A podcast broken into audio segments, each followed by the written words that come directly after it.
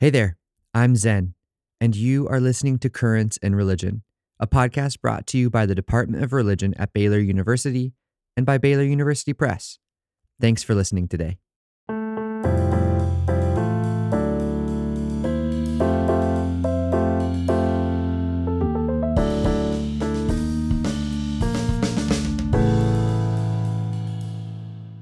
In this episode, I'm joined by Dr. Ericka Shawndricka Dunbar.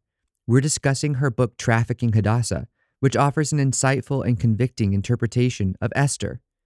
What some have interpreted as a cutesy beauty pageant where lucky girls from the world over get a chance to be a princess, Ericka recognizes as a form of sexual trafficking and exploitation.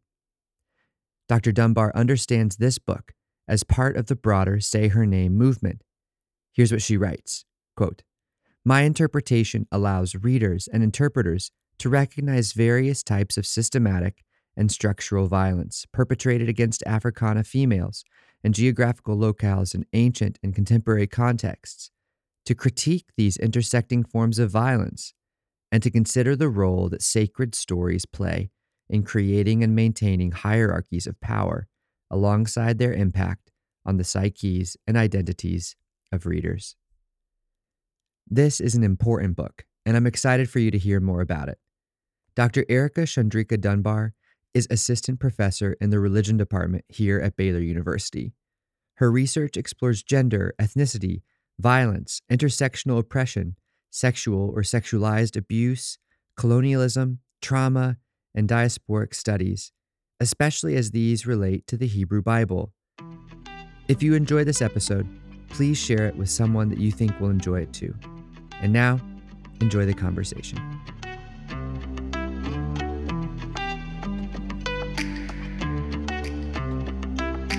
You know who made it.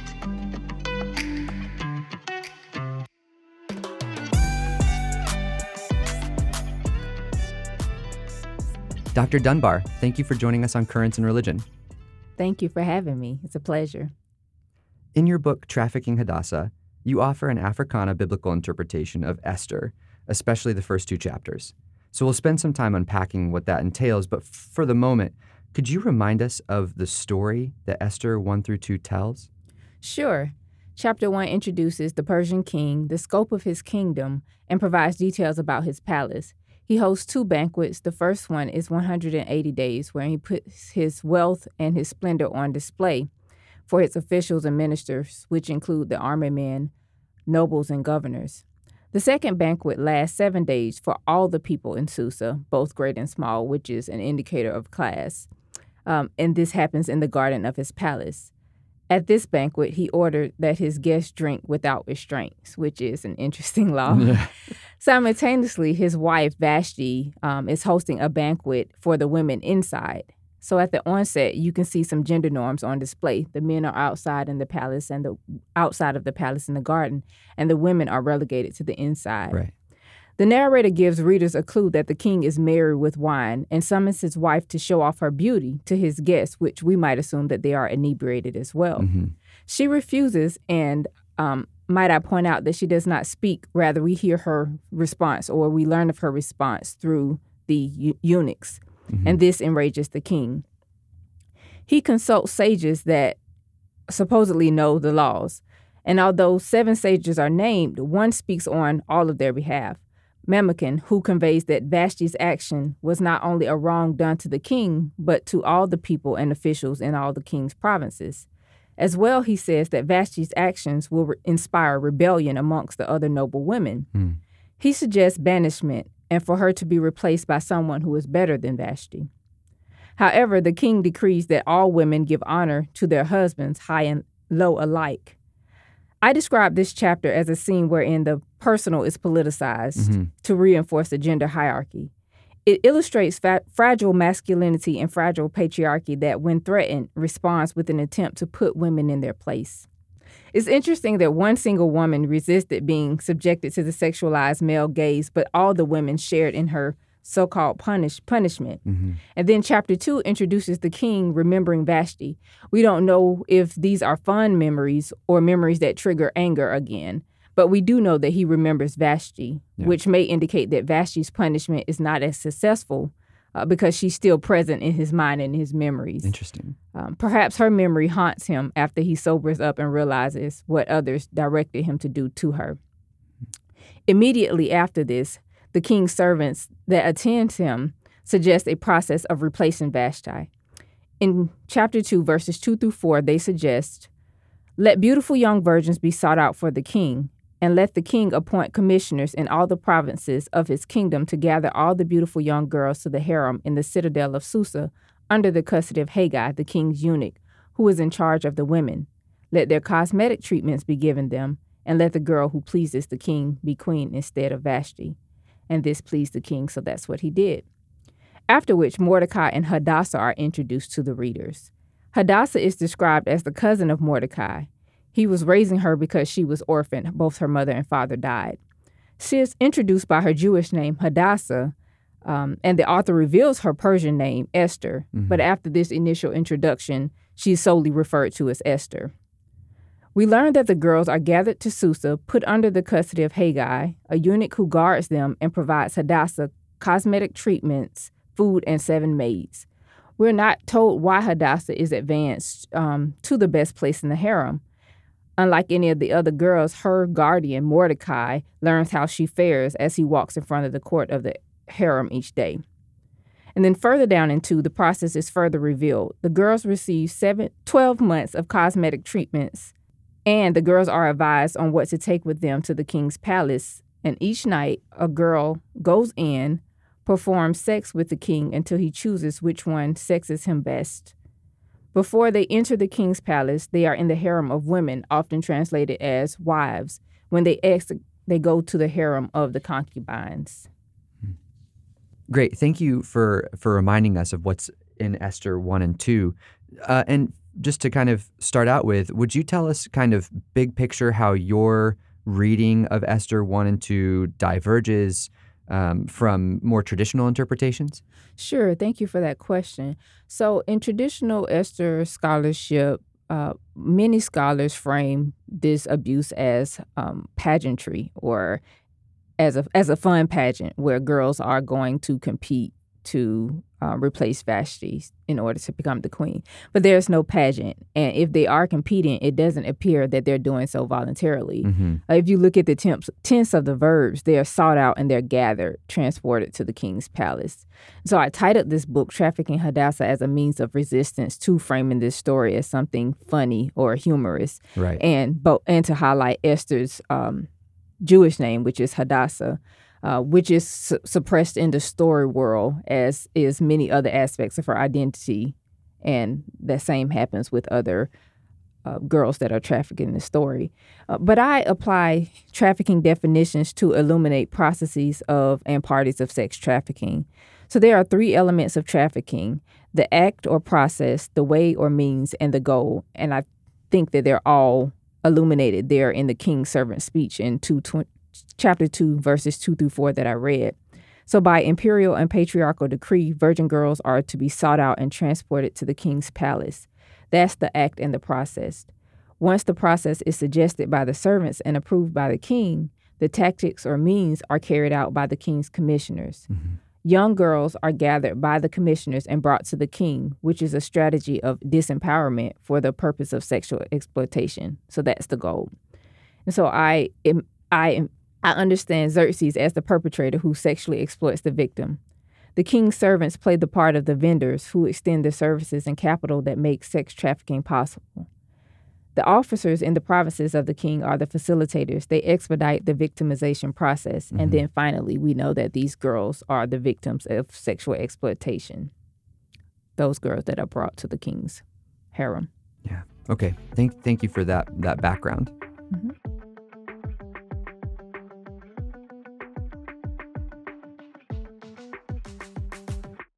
You're listening to Currents in Religion.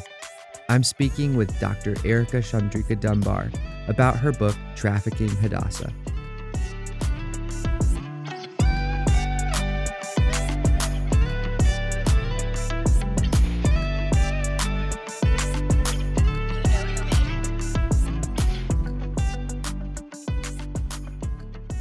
So, part of your interpretive approach is to assume the polyvocality of Esther. Could you tell us what that means and what it allows you to do? Sure. Polyvocality is a literary device that is characterized by multiple and varied voices and or perspectives. So, polyvocality welcomes reflection on the multiple spaces summoned and controlled in the narrative and on the multiple layers of subjugated, suppressed, and often silenced identities within individuals and collectives. So, I believe that polyvocality invites readers and interpreters to give attention to some of the minor figures of the story, um, the unnamed figures, the faceless figures that are within the story and that often share parallel experiences with the major characters, but we don't focus on them or we haven't been taught to focus on them or um, pay attention to their stories. And so it enables us to, even if we can't say her name as um, we do in that, you know, social movement, say her name, we can at least share their stories when we aren't given their names and to highlight the their experiences and resist violent oppression. Yeah. So polyvocality for me summoned me to look in other places for markers of identity as well, such as look at the introduction to see that some of the girls came from India and, and from Africa, hmm um, and that they are colonized, and to also pay attention to the class um, statuses as well. It helps me pay attention to the time that passes, right? So if we look at the introduction, we see that the king, um, his reign that the story begins in the third year of his reign. And at the end of this, well, at least when Esther is chosen, it's the seventh year. And so this is a four year pro- process Wow. wherein the girls have these cosmetic treatments for a year. And then there's three years of each night the girl is going into the room um, having sex with the king. Yeah. And so it requires us to um, identify those people and places in the text that we've often glossed over, um, and also helps us understand that the eunuchs are um, sexually abused as well. Uh, Mm. Randall Bailey points out that to attend to the king, attend to the king has sexual connotations, and so it's not just young virgin girls that are being sexually exploited, but the eunuchs as well. So polyvocality kind of opens the text up so that we can look at multiple people and multiple experiences in this text. Right. And and along with polyvocality, you're you're pairing that with intersectionality. So what role does intersectionality play in your interpretation?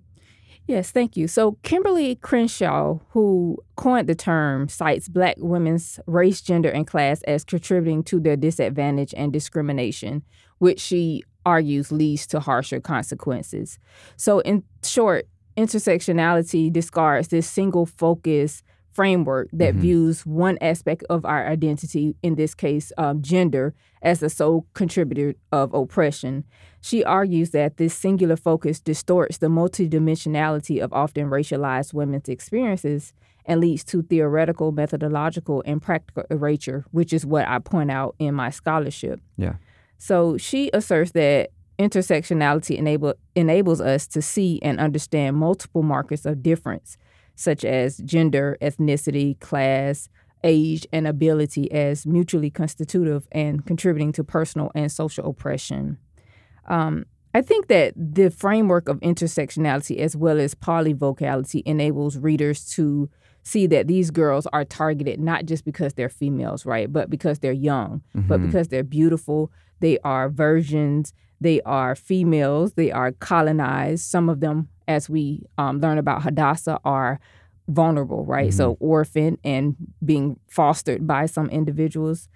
If you read the text, it says that the edicts are sent out in different languages, and so there might be language barriers as well. And I think that intersectionality and polyvocality helps us to pay attention to these aspects of the text, as well as um, different aspects of identities Mhm. that are con- that contribute to oppression. Right. Yeah, and it's I mean it's a a it's a way of reading that broadens out so much from the story and, and not not outside of the story but but allows us to maybe I should say see more deeply and widely within the story in the itself. story. Yeah. Yeah.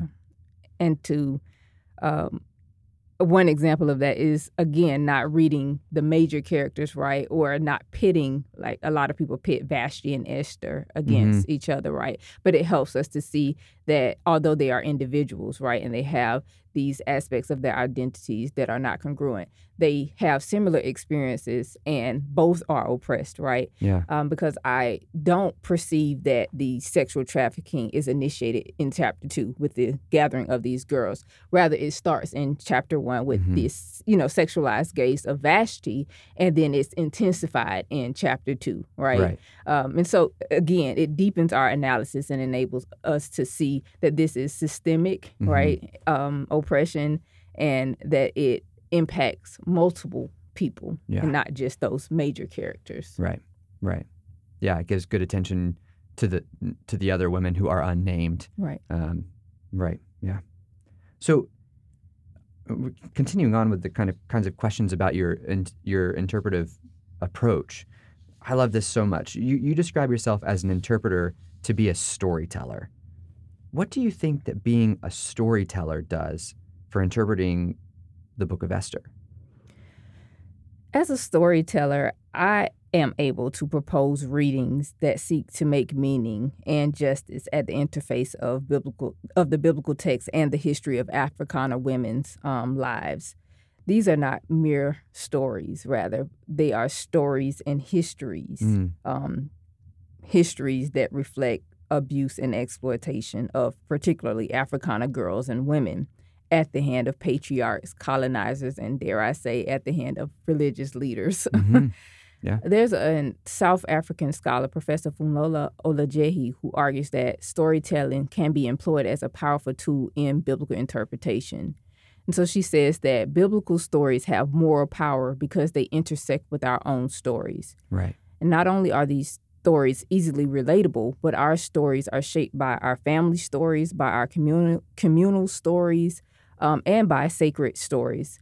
But not only are we impacted and shaped by those stories, but I believe that our stories shape and influence what we see in biblical texts, right? Yeah. And so for me, speaking to women that have been sexually abused and trafficked, they were able to identify those processes of trafficking and Right. abuse and reveal it, you know, to me, uncover it for me. Yeah. And that impacted how I then understood and interpreted the story. So there's this dance or exchange between stories, right? That Mm-hmm. Yeah. emphas- or illuminates what we see in the other story.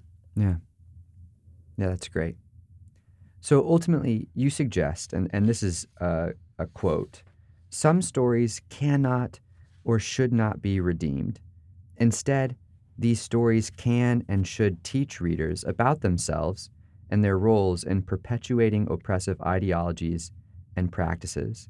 Could you say a little bit more about about that um, that part of your conclusion or your suggestion? Sure. So often, because my interpretation is so different, different, and it critiques the sexual violence, a lot of people don't walk away with any um, understandings of how this story can be redemptive or useful in contemporary context. Mm-hmm. And I don't think that bi- the intention, our intention, is to redeem biblical stories, right? I just think that there are stories that we can learn from, and I think that we can learn what to do, and there are some stories that teach us what not to do, Mhm. right? And so this might be one of those stories that Yeah. teach us what not to do. Um, and so I don't try to redeem the story. I just take it at face value and try to um, assess what is happening in the story, um, understand the power dynamics at play, and then discern how I can use my power to transform oppressive systems so that we're not perpetuating these same types types of behaviors in the contemporary context. Right. So, can I ask a follow up question? Mhm. Um, I'm thinking of of certain um, certain folks who suggest that I'm, I'm trying to remember off the top of my head who I'm who I'm thinking of. Um, it might have been uh, Elisabeth Schüssler Fiorenza um, in in Bread Not Stone, um, who says, you know, there there are certain texts that probably just shouldn't be preached from uh, in, in the congregation. They probably still serve some kind of catechetical purpose, some teaching purpose in the congregation. Maybe like what you're saying, they teach us what not to do, but they maybe shouldn't be used for proclamation. Um, th- thinking down that line, what, what would you what would you think about Esther as a, a text to preach? Is it is it something that should be preached, or is it something that maybe serves a different purpose in, for example, a congregational setting? I absolutely think that it should be um, read and preached in congregational settings. And one thing I want to point out is that many of us that are in the academy are also a part of many churches, right? Right, Um, yeah. Have leadership roles in the church and in wider society. So I think that it's our responsibility to ensure that everyone has access to rigorous and to varied types of biblical study and biblical interpretations. Um, and I think that we must do what I've tried to do in this book, and that's offer different frames to not only acknowledge and embrace biblical um, polyvocality, but to create it and to practice polyvocality in our own context to dis- to encourage diverse readings and understandings of sacred texts. Uh, one of the things that I remembered about the story of Esther growing up, I, I rarely heard people preach about Esther, but when I heard sermons, it was more um, t- the titles were more like "One Night with the King" or "For Mm. Such a Time as This," right? And I think that those titles are taken out of context, and we don't understand what's going on with that "One Night with the King." Yeah. right? And so we inadvertently are promoting rape culture because that's what's happening each night. A girl is being Right, raped, right? right. and then for such a time as this, we want to celebrate um, Esther rising up to um, deliver her people, but we gloss over what she had to go through Right. in order to save her people. And what I think is interesting in a negative way is that no one stood up to protect her, right, Mhm. when she was being sexually abused. But then Mordecai presses her to save all of these people Right. because of his actions, right? So I think that we have to be responsible in how we read and interpret the text and not just throw around these catchy phrases from the biblical text to excite people. Mhm. Um, and another part of that is we also have to realize that sometimes victims of abuse conflate the king with God and with pastors. Yeah. And so sometimes preaching from the preaching those sermons might re-traumatize them um, because they've been exploited by Mm. the king or they've been exploited by the pastor who Right. they you know now conflated with the king or their pimp says you know i am your god right, and so we have to think about how people interact with text biblical text and how um, our proclamation impacts them Yeah. Dr. Dunbar, thank you so much for taking some time to chat with us and for writing this important and really, really great book. thank you Thanks again to Dr. Dunbar for making time to chat with us. Now I'm going to turn things over to Dave Nelson, director of Baylor Press, to introduce you to a Baylor Press author and to their new book.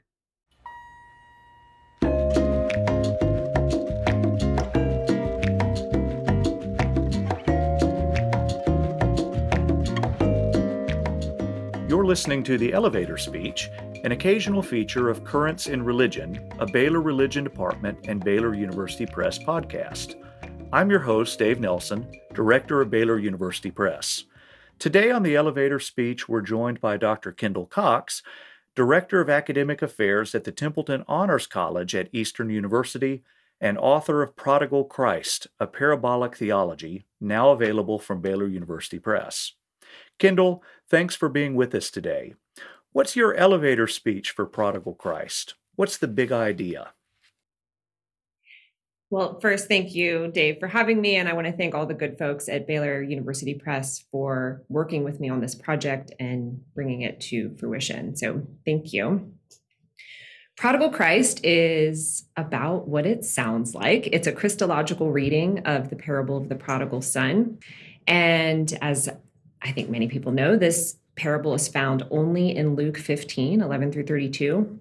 And it's one of the most popular of all of Jesus's teachings. It's been retold, reinterpreted, represented countless different ways over the last couple of millennia in every variety of genre and medium. So, not just in theology and biblical studies, but in literature, theater, painting, film, and so on. Uh, it's really just one of the most enduring themes in, in Western art. So, it's curious that despite all the creative attention it's gotten, um, no one, or no one that I'm aware of, and if anyone else is aware of someone, I'd love to know, but no one um, ventures to read the prodigal son, um, the, the character, the prodigal son, Christologically, until the late 20th century.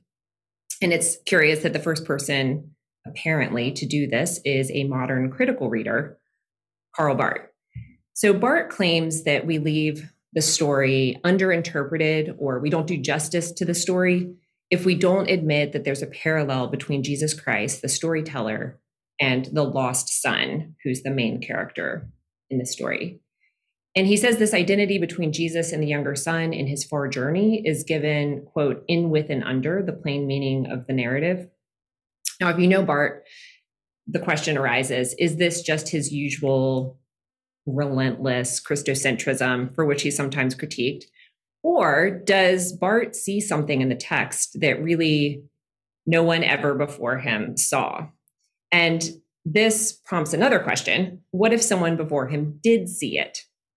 Would this change the way that we respond to a Christological reading of the prodigal son? So, reading around in my doctoral studies, as one does, I noticed something in Julian of Norwich's re- revelations of divine love. Uh, if you're familiar with Julian, you'll you'll know she's typically classified um, as a as a mystic, and that's something I call into question. But she tells a fascinating story that's usually referred to as the example or parable of the Lord and servant or master and servant. And the story bears strong structural and literary resemblance with the parable of the prodigal son. And what's more surprising to Barth's interpretation of the parable. And the more time I spent with it, the more I became convinced that this was a creative homiletic retelling of the Lucan narrative. And it recasts uh, the key figures in her own idiom. So initially as a master and servant, but then eventually she morphs back into the language of, of father and son. And thankfully, I found a couple of other scholars who agree with this, but there hadn't been any kind of extensive work on it. Um, so, in the same way as Barth, Julian reads the wayward servant son figure as polyvalent. He represents fallen humanity, but also the incarnate Christ as well as the eternal Son of God. So, how do these two disparate but monumental figures in the tradition both come to such a rare conclusion?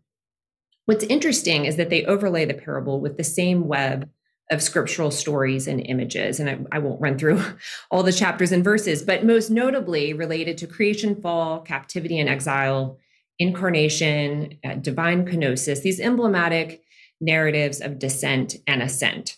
So the identification of the prodigal son and Jesus Christ emerges intertextually. Uh, the book also looks at length at the doctrinal ramifications of the identity between the eternal son and the prodigal son, which is more than we can get into in an elevator speech. Um, but there is one more thing I just want to highlight. I don't think it's incidental that the parable form becomes the vehicle for doing Christology. So the point isn't just, you know, oh, cool, there are these interesting, unusual Christological readings of the parable. The point is to elevate parable as a genre of theology that is uniquely fitting for discourse about the complex identity of God incarnate. So the parable form allows us to do something that bothers Barth's methodological imagination for years, and that's to speak out of both sides of our mouth to, to retell multiple stories and identities at once and as one. So that's the reason for the tag and the title, Prodigal Christ, a parabolic theology. Excellent. An exciting book. Thank you, Kendall, for sharing your elevator speech with us. Thank you, Dave. You've been listening to The Elevator Speech, an occasional feature of Currents in Religion a Baylor Religion Department and Baylor University Press podcast. I'm Dave Nelson, Director of Baylor University Press, and today my guest has been Dr. Kendall Cox, author of Prodigal Christ, a Parabolic Theology, now available from Baylor University Press.